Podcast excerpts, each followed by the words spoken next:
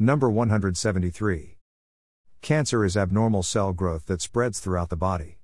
Nefarious people have tricked the world into contracting a cancer like disease through the Hegelian dialectic control method.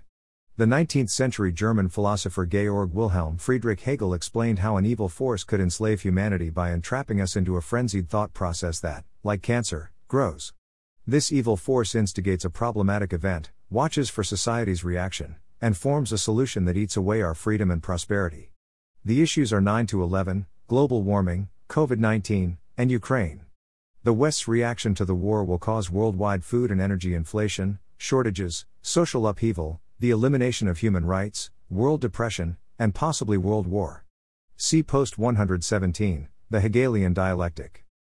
Cancer has even reached the tennis world. The French and Australian Open barred Novak Djokovic from playing after refusing a COVID vaccination. Rafael Nadal and Andy Murray joined Djokovic in their condemnation of Wimbledon after the UK's Lawn Tennis Association, LTA, refused to invite Russian or Belarusian players.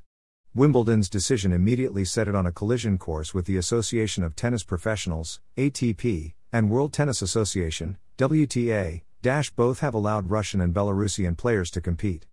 As the WTA has consistently stated, individual athletes should not be penalized or prevented from competing due to where they are from, or the decisions made by the governments of their countries. Discrimination, and the decision to focus such discrimination against athletes competing on their own as individuals, is neither fair nor justified. The sanctions against Russia act like cancer, eating away at the world's prosperity. For example, Turkey is experiencing a 70% energy inflation because of its sanctions against Russian oil and gas.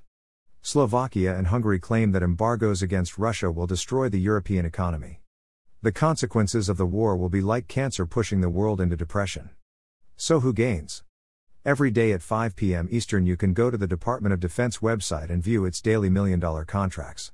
The same names appear regularly, such as Northrop Grumman, Raytheon, Boeing, and Lockheed Martin Corporation in 2020. Before the war in Ukraine, Lockheed Martin received $75 billion.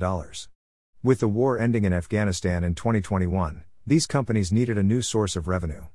The world bankers also gained because Ukraine borrowed money at interest rates as high as 11% to pay for weapons.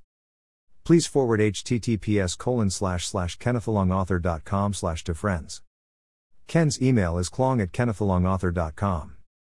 Get new content delivered directly to your inbox. Email address. Subscribe.